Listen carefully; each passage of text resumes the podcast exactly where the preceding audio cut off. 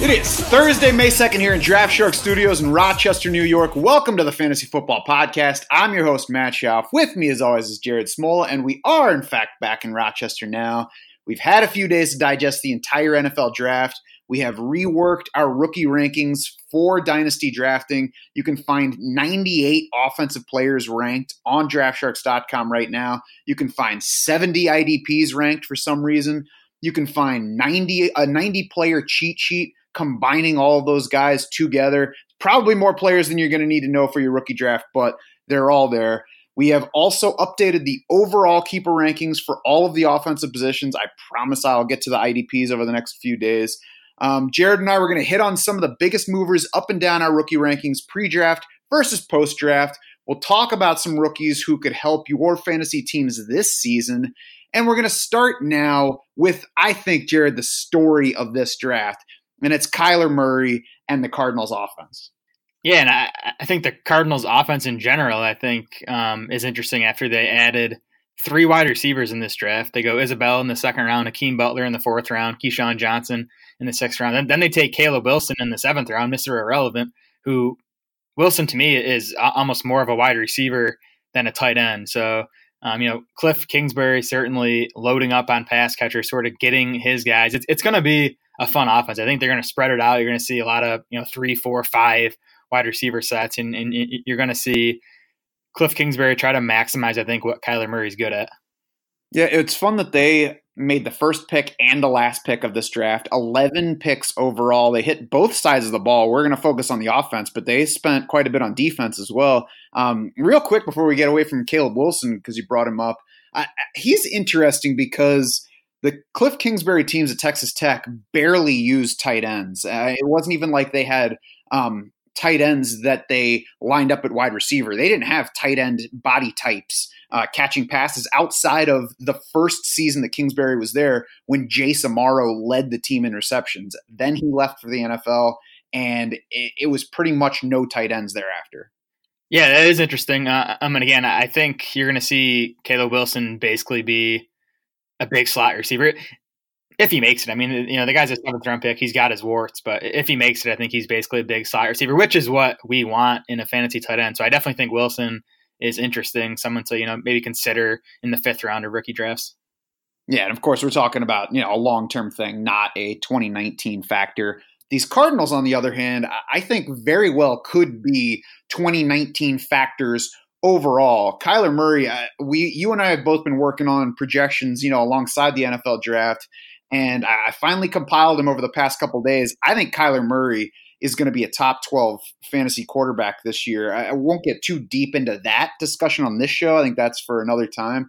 But beyond the obvious of him being talented, both as a passer and as a runner, uh, I think the factor that I only just this week appropriately weighed in in projecting the numbers is the Cliff Kingsbury offenses at Texas Tech ran a ton of plays. He was there for six years as the head coach. Twice in that six year span, Texas Tech ranked first in the entire nation in plays per game.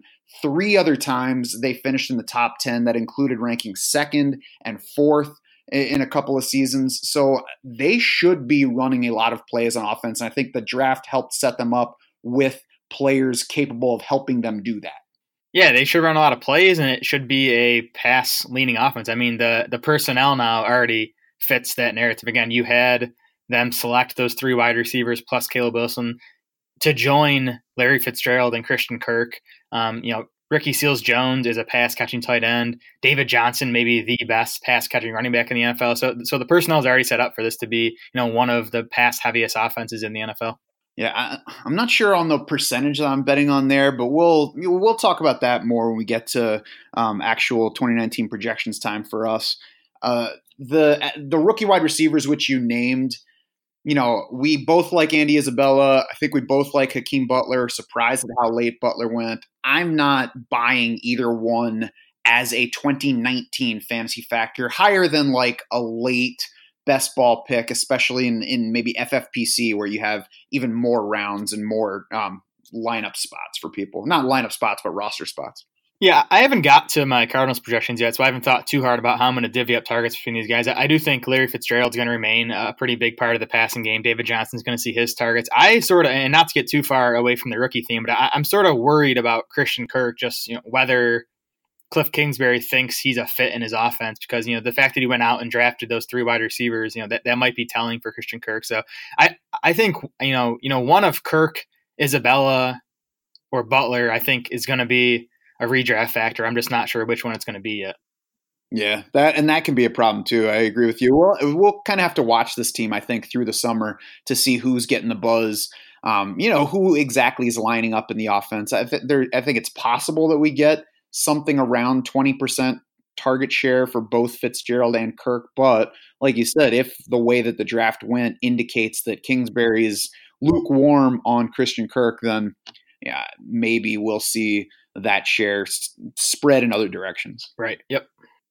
Uh, and frankly, KeeSean Johnson, I was not very interested in him heading into the draft. He, he lands in a good offense, but he lands in a crowded offense. And as a sixth round pick, I'm frankly not that interested in him in any format. Yeah, me either. I mean, he, he was productive in college, but not super exciting, um, really in any facet, athleticism, size.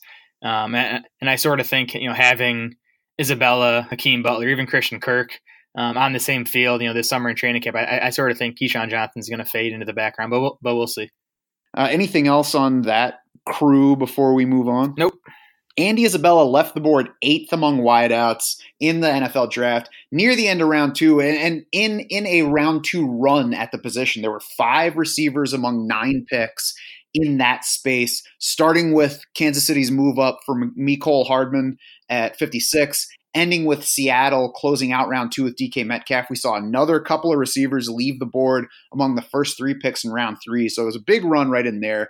Mecole Hardman has to be, I think, Jared, everyone's biggest upward mover at wide receiver after the draft. Even folks who liked him, and I know you're not one of them, uh, did not expect him to go quite that high or a team, I think, to show that much uh, vigor for going after him. Yeah, easily the biggest riser, not even close. I, I had him 26th among wide receivers in my in my pre-draft rankings. Um, I didn't he didn't pop off the tape for me.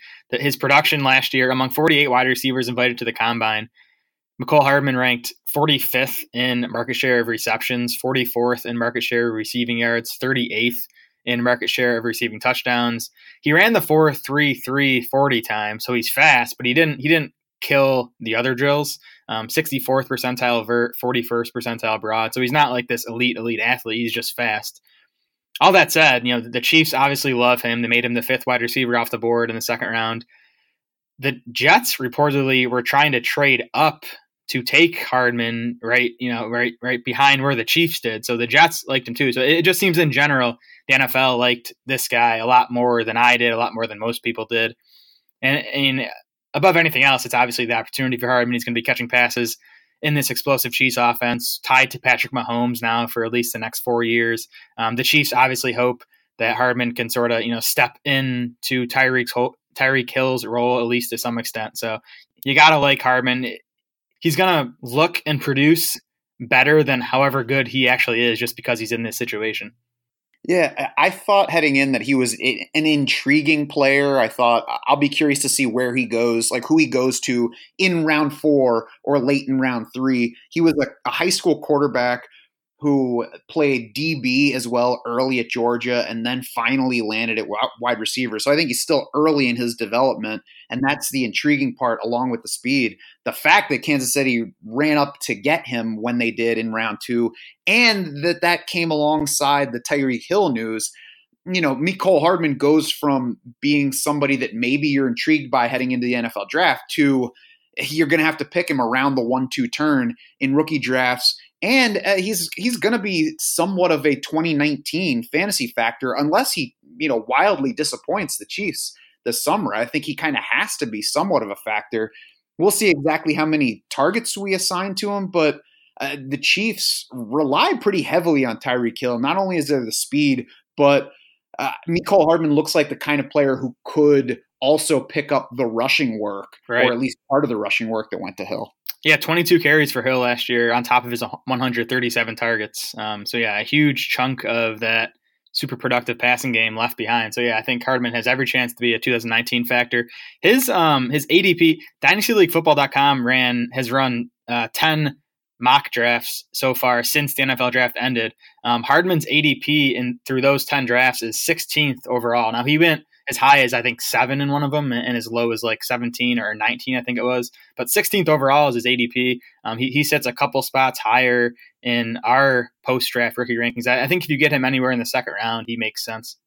Yeah, and I don't have a problem with him at the- end of round one as long as somebody else has already taken Kyler Murray and TJ Hockenson away from me.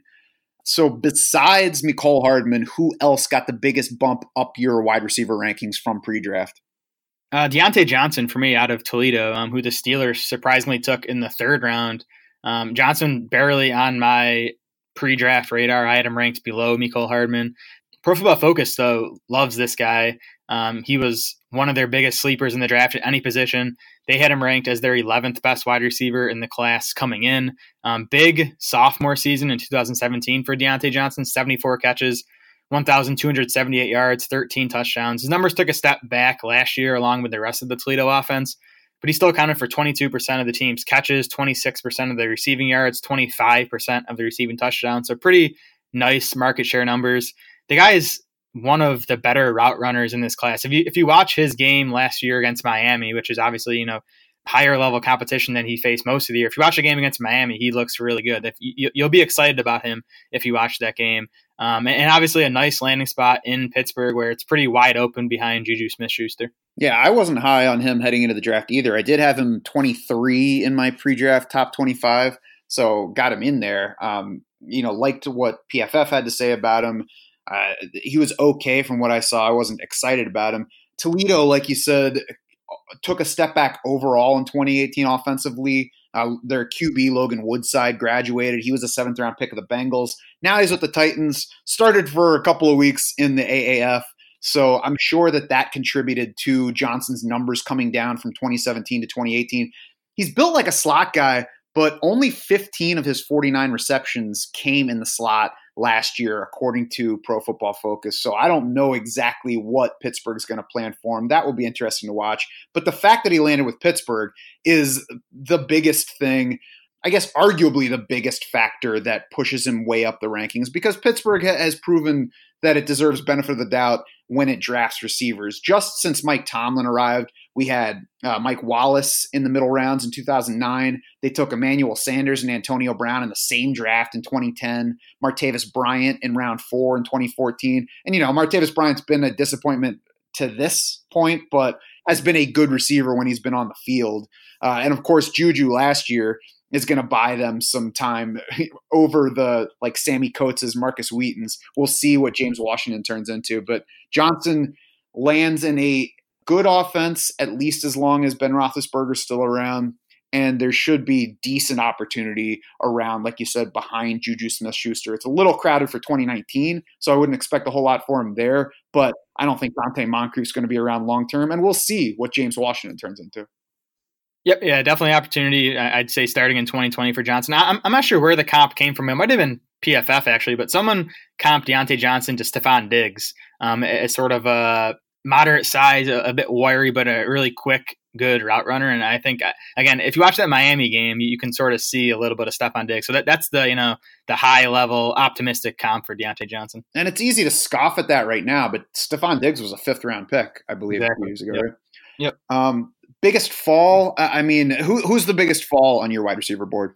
Yeah, I got two guys. I mean, the, the, the, biggest has to be Hakeem Butler, I think. I had him wide receiver three pre draft. He dropped to wide receiver 10 in our um, post draft rookie rankings, really just because the guy dropped to the fourth round, you know, the 14th mm-hmm. wide receiver off the board. So the NFL clearly not as high on him as you know most of us, at least in the dynasty community. Were I think it, it's the it's the drop rate. You know, he had a 17% drop rate last season. The fact that he had just one big college season, and that it came at Iowa State. You know, not exactly a football powerhouse. But all that said, I mean, he still landed in a nice spot in Arizona, where I think again it's pretty wide open as to you know who's going to become that number one wide receiver once Larry Fitzgerald finally retires.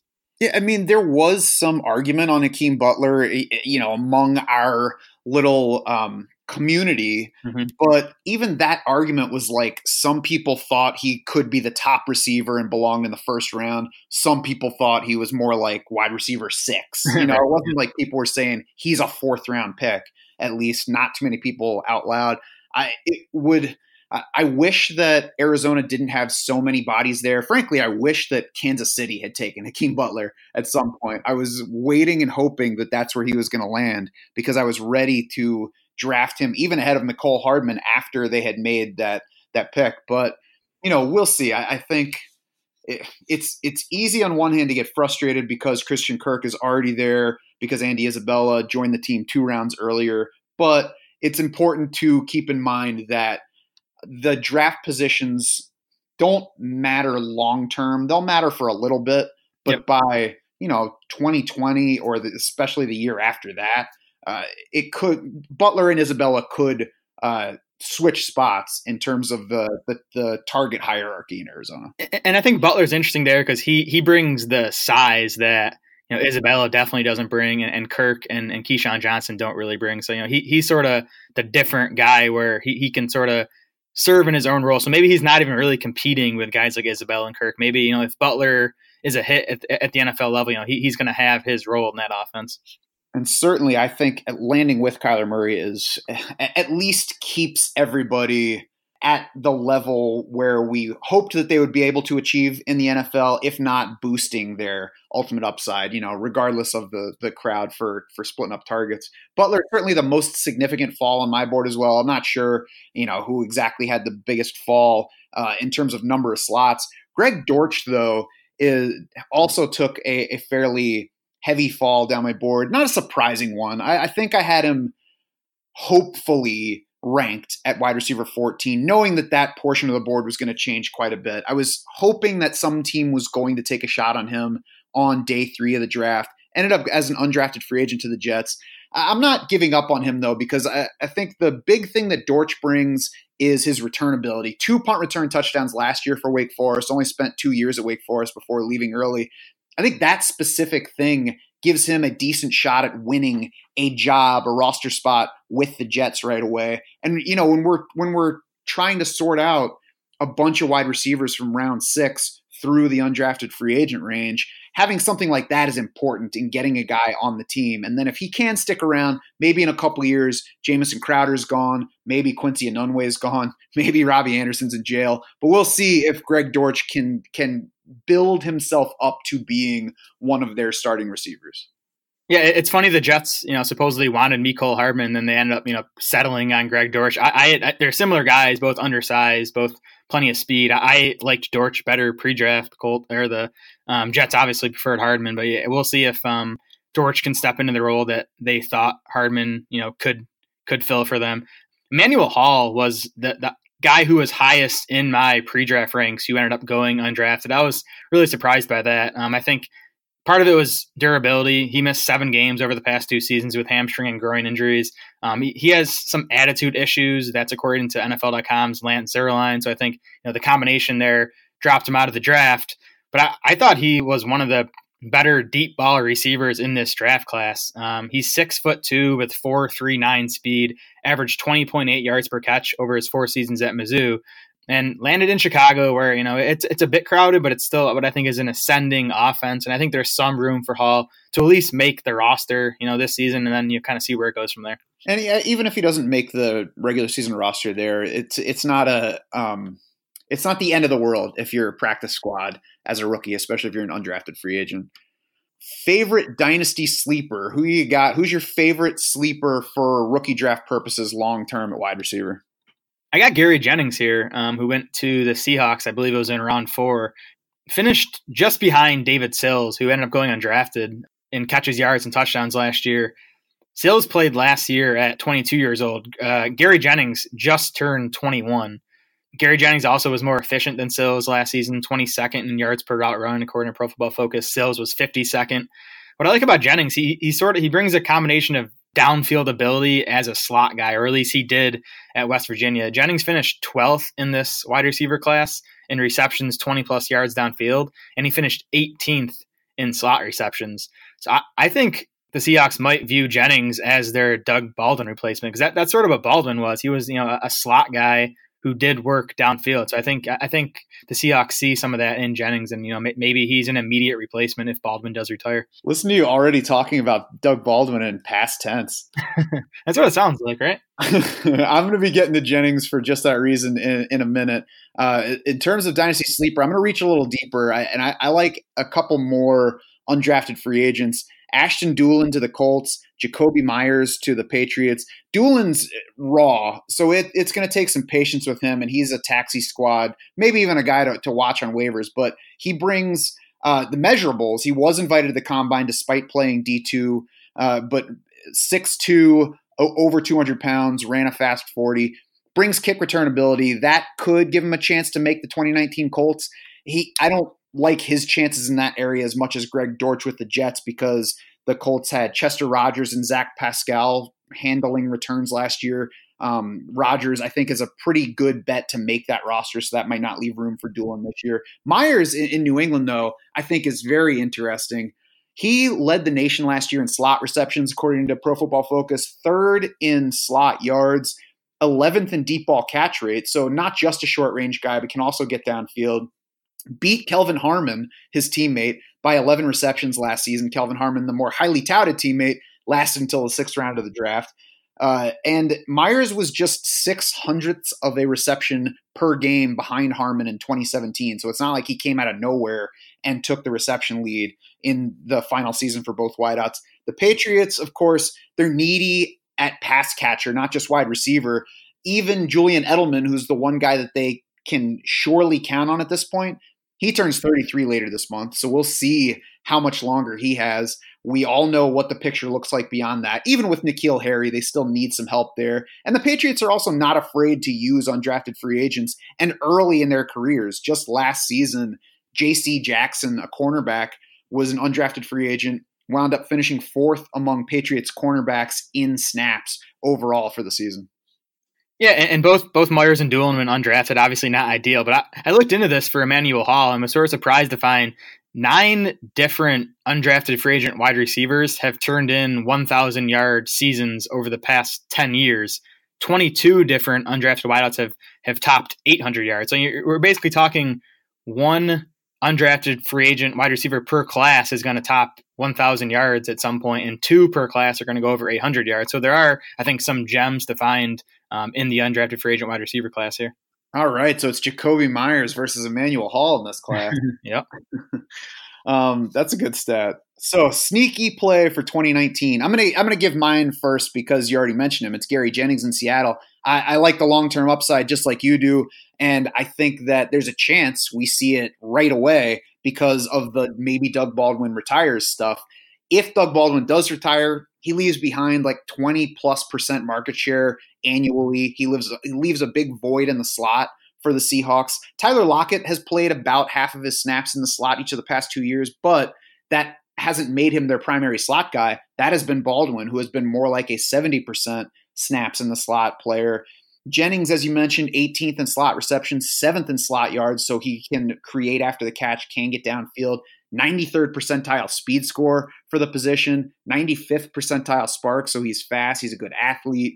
Ranked third among FBS receivers last year in marginal efficiency. That is a stat from SB Nation's Bill Connolly that adjusts a player's per play efficiency for situation. So, an efficient player, a guy that looked good on tape and lands in a spot where they could need him quickly is Gary Jennings. Yeah, I think between Gary Jennings and DK Metcalf, it's an interesting spot. Assuming Baldwin does um, retire, because like you said, he leaves behind so many targets, and there's there's such efficient targets with Russell Wilson. So I think uh, DK Metcalf, everyone has their eye on. I think, like you said, Jennings could be a factor as early as this season. Um, I, I think I mean, they're not, they're not sneaky, but I think Deebo Samuel and Parris Campbell um, might be the two best bets for fantasy value this season more farther down the list, though, I think Terry McLaurin um, in Washington, not a guy I liked coming in, but the NFL obviously higher on him. Ended up going in the third round. Has the four three speed, 88th percentile SPARQ guy, and I think most importantly, he he played college football with Dwayne Haskins, who's likely going to be under center for Washington. this season. So there is some, you know, pre-existing chemistry there between those two guys, and th- there's opportunity in Washington. I think Josh Doctson has been a disappointment. Paul Richardson couldn't stay healthy last year, so there is some opportunity there. Yeah, Washington's one of those frustrating wide receiver corps to project, yeah. especially with Jordan Reed's injury stuff, because you really don't know how to divvy up the targets. But I, I think more important than figuring out how to divvy up those targets right now is to to say to me it's it's not a core that you say I'm not drafting any of them at any point. I think it's a spot where at the end of the draft, like round 18, you say, all right, I'll take whichever Washington receiver is lingering here, whether it's um, Trey Quinn, Paul Richardson. Somebody is going to probably have at least a couple of useful fantasy games there. Yeah, I mean, you mentioned Trey, Trey Quinn. I know he's your guy. He's probably my favorite Redskins wide receiver right now, just because I think he is kind of locked into that slot receiver spot. Mm-hmm. I agree. Um, over to running back, where the draft confirmed that Josh Jacobs is the clear top back. Then we had Isaiah Crowell moving himself out of the way with an Achilles tear this week. So that further boosts Josh Jacobs. It's like at every turn where I, I wonder if Josh Jacobs is as good as people say, there's like something happens where I, it's like a signal to me that I need to go ahead and, and like him more. Whether it was when we were first doing our pre draft show and the list of invitees to the draft came out and he was the only running back on it. Then he goes in the first round. Then his main competition for carries, I guess, uh, gets injured. Uh, Josh Jacobs, the real question is whether he's an RB1 right away in fantasy. Yeah, I mean, I, honestly, I'm still not convinced he's as good as ever. I mean, I, am I'm, I'm not convinced he's a first round talent, but it really doesn't matter because he's going to get the opportunity, and that, that's kind of all that matters in, in fantasy football, at least for redraft. I mean, dynasty wise, if you're not convinced he's that talented, and if, if he, you know, kind of disappoints with his opportunity, you know, he, he might lose that opportunity in two or three years. Looking further down the running back rankings, uh, I knew heading into the draft that mine were probably going to change quite a bit. So I wasn't shocked really by most of the moves. There were some surprising picks mixed in, but nothing really shocking. Biggest jump for me on my board, Jared, was Jordan Scarlett. And that's really just because I wasn't really very interested. He didn't make my pre-draft board for what we posted on draftsharks.com. Did go 14th in the draft among running backs.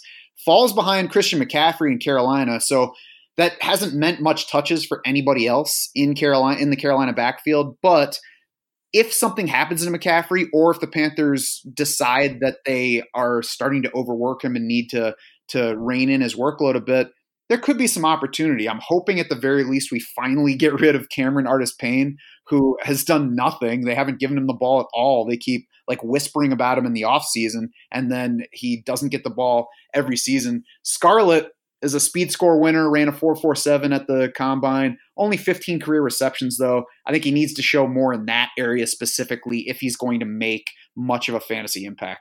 Yeah, didn't have huge numbers at Florida. Um, I, I watched a couple games didn't see anything special, but he did finish fifth in this running back class in Pro Football Focus's elusive rating. So there there might be something there. Mm-hmm. Yeah, and there could be opportunity if you know quickly if something were to happen to Christian McCaffrey. Yep.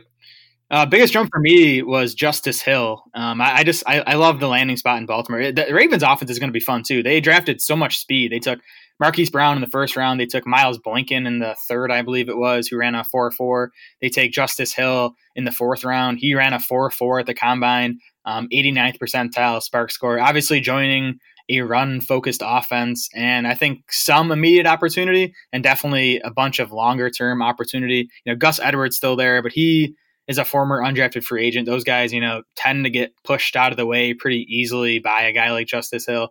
Um, Kenneth Dixon in the final year of his contract. Mark Ingram obviously just arrived, but he'll turn 30 this coming December, and the Ravens can get out of his contract pretty easily after 2020. So again, I think he'll, you know, I think there's a chance he finishes second in this backfield and touches this season, and then maybe even by 2020 he's, you know, a 1B or even maybe a 1A to Mark Ingram. I don't think Hill's ever going to be you know the guy in the backfield because he is you know on the smaller side and he, he's just sort of built like a change of pace guy, but he, he's someone who could definitely you know see 150 to 200 total touches in a season. Yeah, and he didn't fit here for me because I liked him better than you did heading into yep. the draft. Um, but I, I, think the thing working it, for a while, it was a negative for a running back if he was not built like an every down guy. But I think in a lot of cases now it can be a plus because it gives Justice Hill, I think, more ammo to get on the field this year, even if Mark Ingram stays healthy the whole year, because Justice Hill is built both size and speed wise like a change of pace type of player, somebody who can complement Mark Ingram rather than be his replacement if something happens to Ingram. And then, you know, beyond Ingram in the Ravens backfield, even if Justice Hill is not a 200 carry guy at any point, he could be the, you know, 150 carry plus 45 to 50 receptions guy. Yep. And I would say the one thing he needs to work on or at least prove it is his pass blocking. He was one of the worst in um, PFF's pass blocking efficiency in this running back class. I mean, if he's going to be the change of pace pass catcher, he, he needs to work on that aspect. But that doesn't matter because they have Lamar Jackson. true, true. They have a guy who's either going to hit his first read or take off. right. I, I, wrote down Ryquell Armstead. I, I, think Jordan Scarlett took a much bigger jump. Uh, I want to mention Ryquell Armstead because I liked him a bit heading in. I w- wasn't excited. Um, did have the position leading speed score at the combine, runs hard on tape. It was a decent tape to watch. Okay production at Temple, 4.9 yards per carry, 29 career receptions. I think the landing spot, though, is the biggest thing for him. In Jacksonville, it's a little crowded right now. Of course, Leonard Fournette is at the front of the backfield, and as long as he's healthy, he's probably going to dominate the work. But that hasn't he hasn't been healthy the past three seasons, you know, dating back to when he was in college. And then behind him now are Alfred Blue, Benny Cunningham. So maybe Armstead stays behind those guys if Fournette goes down, or maybe Armstead leaps ahead of those guys quickly. Yeah, I mean, I think if Armstead's any good, he should pass Alfred Blue pretty quickly. And then Fournette only signed through 2020. Um, you know, his relationship with the Jags seems kind of rocky, so I, would be kind of surprised if he gets a second contract with that team. So I, I, do think I wasn't as high on Armstead as you were pre-draft, but the the landing spot definitely makes me more interested. Who took the biggest fall on your running back board? Alex Barnes for me, who went undrafted. I, I had him 11th among running backs um, pre-draft. He's down to 19th now.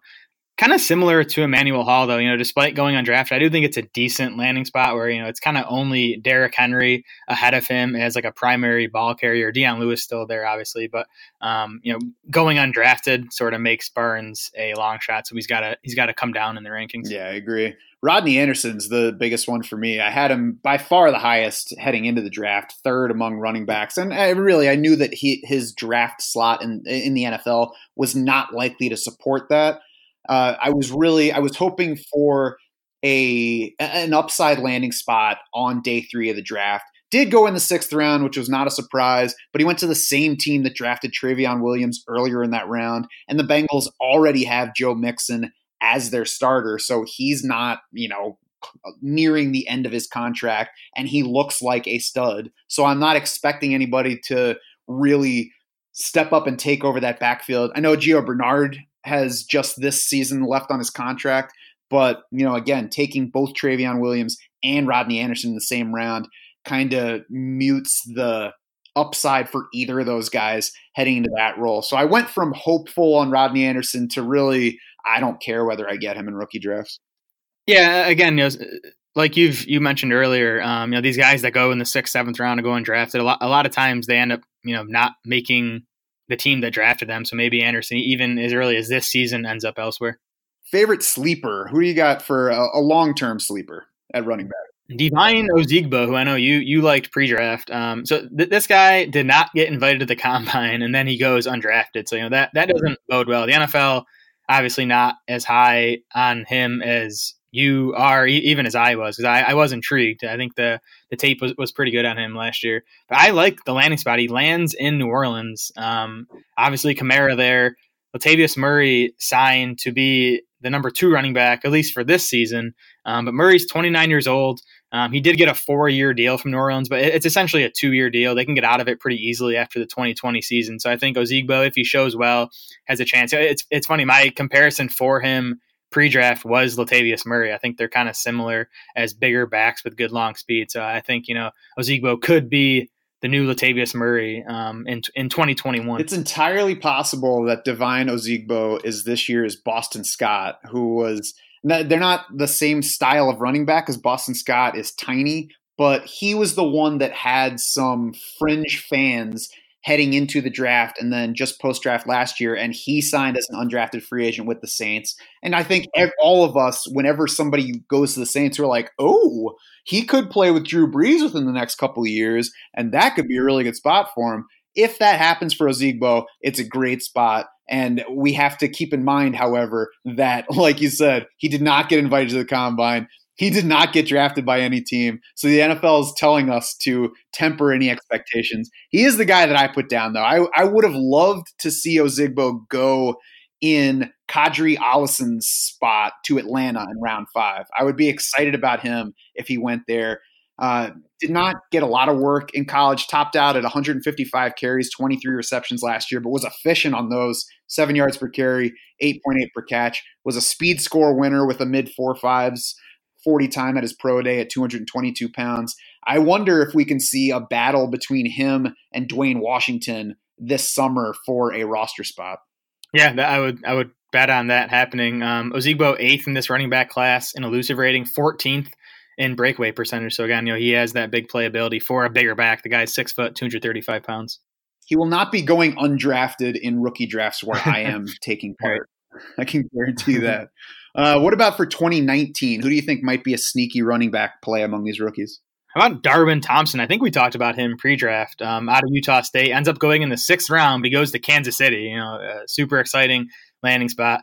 Thompson uh, over a thousand rushing yards and 14 rushing touchdowns on 6.8 yards per carry last year, and he caught 23 passes for 351 yards. That's 15.3 yards per catch led the entire running back class in PFF's elusive rating.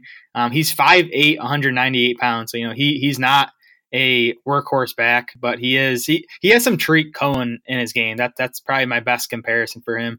Um, Thompson was a 70th percentile SPARQ guy. I would not be surprised if he carves out some type of pass catching role this season, especially you know if Tyreek Hill is gone, freeing up all those targets. Yeah, so Twitter being what Twitter is, there are people saying, oh, Darwin Thompson in the sixth round put Damien Williams on notice. And then, of course, the other side of that is, are you kidding? A sixth round running back? Damien Williams is a huge winner from this draft. And frankly, I think that there is some truth to both of those. I don't think that taking a running back in, in the sixth round puts anybody on notice. That doesn't say that we just drafted your replacement. Uh, like you, though, I like Darwin Thompson. I think there is a chance for him to contribute right away. And if either Damien Williams or Carlos Hyde gets hurt, there's a chance for Darwin Thompson to impress and, and make his touches count. Of course, like with New Orleans, we're going to like anybody who gets opportunities in the Kansas City offense, and we'll see how it is. At the same time, the fact that Kansas City waited until round six to take a running back also says that they feel pretty solid with what they have in the backfield. And it made me feel more comfortable with Damien Williams this season than I did beforehand. Yeah, again, I don't think Thompson is a threat to that lead running back role. I just think he, he's too small. I think I think his targets might again come more out of what Tyreek Hill saw last year than you know what what the running back saw.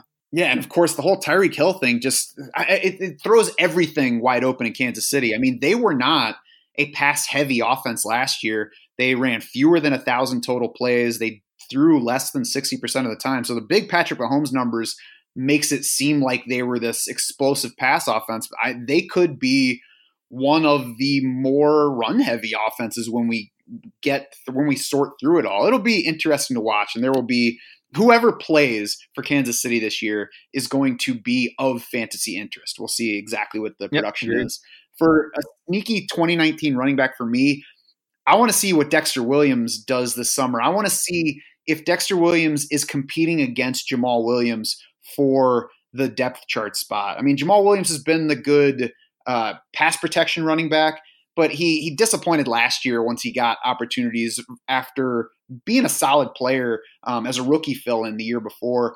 We've had knee injuries for Aaron Jones each of the past two years. So I think Aaron Jones is the lead back in Green Bay, but there's also a decent chance that he misses some time at some point. Jamaal Williams is also drafted now by the previous coaching regime. So we'll see if that means anything for how they view these two running backs.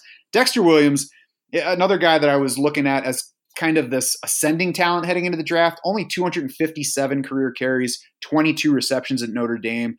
Uh, most of that coming in his final season, 158 carries, 16 catches last year. he might turn into nothing. He was a late round NFL draft pick, might not go anywhere. I liked what I saw. I think that there's more available to him. I think there's upside to him as a talent going forward. And like I said, I'll be curious to see if Dexter Williams is battling Jamaal Williams for playing time heading into the season. Yeah, I think that Mike McCarthy was was a big fan of Jamaal Williams. I mean, he you know he was playing Williams over Aaron Jones for for way too long because I think Williams is sort of that that safe running back. He's not going to do anything really well, but he's not going to cost you games. But I think you know you, you, get on the practice field. I think there's a good chance that Dexter Williams just looks and sort of out outplays Jamaal Williams uh, this summer. Mm-hmm. Yeah, I think Dexter Williams is capable of doing all the things, and we'll just see how well he does them, how long it takes him to get comfy at the NFL level. Yep. So tight end, I think, unlike the other two positions, not a whole lot of big changes in our versus in our post draft versus our pre-draft. I think maybe there was a little bit more separation between the Iowa guys and the others on the tight end board, but otherwise, it doesn't seem to me like um, big moves since our pre-draft thoughts. Yeah, it sort of went as expected for me. I, mean, I think Irv Smith going middle of the second round, that's sort of what I expected. I think the landing spot's solid for him. Um, behind Kyle Rudolph for now, but Kyle Rudolph, there's already been trade rumors, um, you know, that he, he might not be on the team when week one rolls around, and he's a free agent next offseason. So I think by by 2020 at the latest, Irv Smith is the lead tight end there. And then Jace Sternberger, I think, also landed in a nice spot, um, tied to Aaron Rodgers. Jimmy Graham there, obviously, but he turns 33 in November. So I think Sternberger, sort of like Smith, um, by, by 2020 should be the guy in Green Bay. Yeah, both good landing spots for Dynasty, I think. Not great bets for 2019 production, production but solid spots for maybe being relevant as soon as 2020. Yep. Hockenson versus Fant. We talked about those guys for 2019 purposes uh, on our our podcast that followed the first round of the draft. I've since projected all the guys and, and compiled everybody, and Hockenson came out well ahead of wow. Fant for me. I mean, neither one is high in my uh, tight end um, rankings, but I think Hockenson is a better bet between them to lead his team's tight ends in targets. Uh, Jeff Heuerman really played a bigger role for the Broncos all season last year until he got hurt uh, in the second half of the year. But before that, played a, a, much bigger role than I realized that he did the whole time. So I, to me, Jeff Heuerman is a solid bet to still lead the Broncos in targets, and Fant's going to require some big efficiency on both yardage and touchdowns. Whereas I think Hockenson is a better bet to lead Lions tight ends and carve out a, a, a significant role in the Detroit pass offense. I think they're both pretty good bets to lead their tight end groups and targets. I actually just updated my Broncos projections this morning. Came out with I think 39 catches for Noah Fant. Um, haven't updated my Lions. That'll probably be this afternoon. Um, but I, I, my my guess is that Fant's going to come out higher in my numbers. Um, I, I think I think you know beyond the tight end rooms. And again, I think Fant and Hockenson both lead their tight end groups and targets. I think Fant has a bit less proven target competition at wide receiver, and, and that's assuming Emmanuel Sanders isn't ready for week one. I sort of don't expect him to be. So um, I, I, think I'll have Fant for a bit more targets. I also have the Broncos projected for about 35 more pass attempts than the Lions. Um, so there's a bigger, you know, total pie for Fant to get a piece of.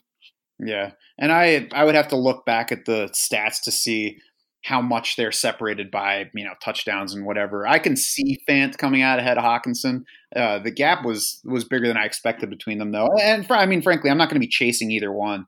Um, just an interesting pair to look at. Yeah, my my numbers for Fant would have made him the uh, tight end 17 in PPR last year. So again, I, think you're looking at both guys probably going to be in like mid-range tight end two territory in our rankings. And I certainly agree with the pessimism on Emmanuel Sanders and the potential opportunity if he is not ready for the start of the season. Anyone else interesting among the rookie tight ends you think for 2019? No, I, I mean there, there's guys with opportunity. I mean I think Josh Oliver in Jacksonville that's a pretty barren depth chart. Um, Foster Moreau in Oakland, even Dawson Knox potentially in Buffalo. Those guys have opportunities, but you know those types we're talking about, you know, sort of middle of the road prospects that went in rounds three, four, and five. Th- those guys rarely pan out as rookies. Yeah, I think you know if you're looking at like a third tight end for a best ball lineup, then those guys make plenty of sense. Uh, but I, I, agree with you, not huge things. I think otherwise, it's really going to take an injury for some other rookie to emerge. Uh, Jace Sternberger in Green Bay comes to mind. If Jimmy Graham were to go down, you know, I like the opportunity for him there. But this is not going to be a mine that I'm uh, hunting for gems. Uh, in terms of long term sleeper, I, I got to go to Kahale Warring, who Kahale Warring, sorry, who we both liked pre draft. Landed with the Texans. I like the athletic upside heading in. I have been trying to sort out Texans tight ends this offseason. Um, the third round is where they picked him. It's the same round where they took Jordan Akins last year. Then they took Jordan Thomas in round six. Thomas ended up playing a little bit more than Akins when they were both rookies last year. Akins is already 27. So for me, I'm pushing those guys down. Ryan Griffin, I think, will be gone after this season. And as long as you can be patient with Warring and stash him on your roster, Yeah. I think he's one of the most intriguing guys in this year's class. Yeah, I was gonna say I think you're gonna have to wait on Warring because first of all, the guy doesn't have much football experience. I think it was what his senior year of high school was his first time playing organized football, and then you have DeAndre Hopkins, Will Fuller, Keke Coutee there, kind of hogging the target. So I, I think it's going to take a few years with Warring, but he definitely has the size and athleticism to you know be a fantasy factor at some point. hmm Any other long term sleepers for you? Yeah, I had Alize Mack, um, who landed in New Orleans. If, if you land in New Orleans, I'm going to like you as a dynasty sleeper, I guess. Um, he- he's gonna he's gonna be behind Jared Cook at least for this season, but Cook, um, 32 years old, you know, I, I don't think he's their long term answer. So Mack has some opportunity there. He did test pretty well, 61st percentile SPARQ score, um, coming out of Notre Dame, which you know has has produced some NFL tight ends. Tyler Eifert. Kyle Rudolph, um, John Carlson going back a bit farther had some decent seasons. So um, there's some history of Notre Dame tight ends faring well in the NFL. Yeah, I, I like I said before, anybody who lands in New Orleans, you're like, okay, I'm gonna watch and see what you do. yep. That's going to do it for this episode of the podcast. Head over to draftsharks.com now to see our rookie rankings for your Dynasty League. We got you covered whether you play with IDPs or not. We have the full slate of free Dynasty prospect profiles still available, so you can get to know some of these guys better as you make your own draft decisions. And in just a few weeks, we're going to be going live with our 2019 rankings, projections, and the MVP board. Become a DS Insider today so that you can get ahead of the rest of your league on draft prep. You can also find us on Twitter. We are at Draft Sharks. Jared is at Smola DS. I am at Schauf DS. It's S C H A U F. For Jared Smola and the rest of the Draft Sharks crew, I'm Matt Schauf saying thanks so much for swimming with us.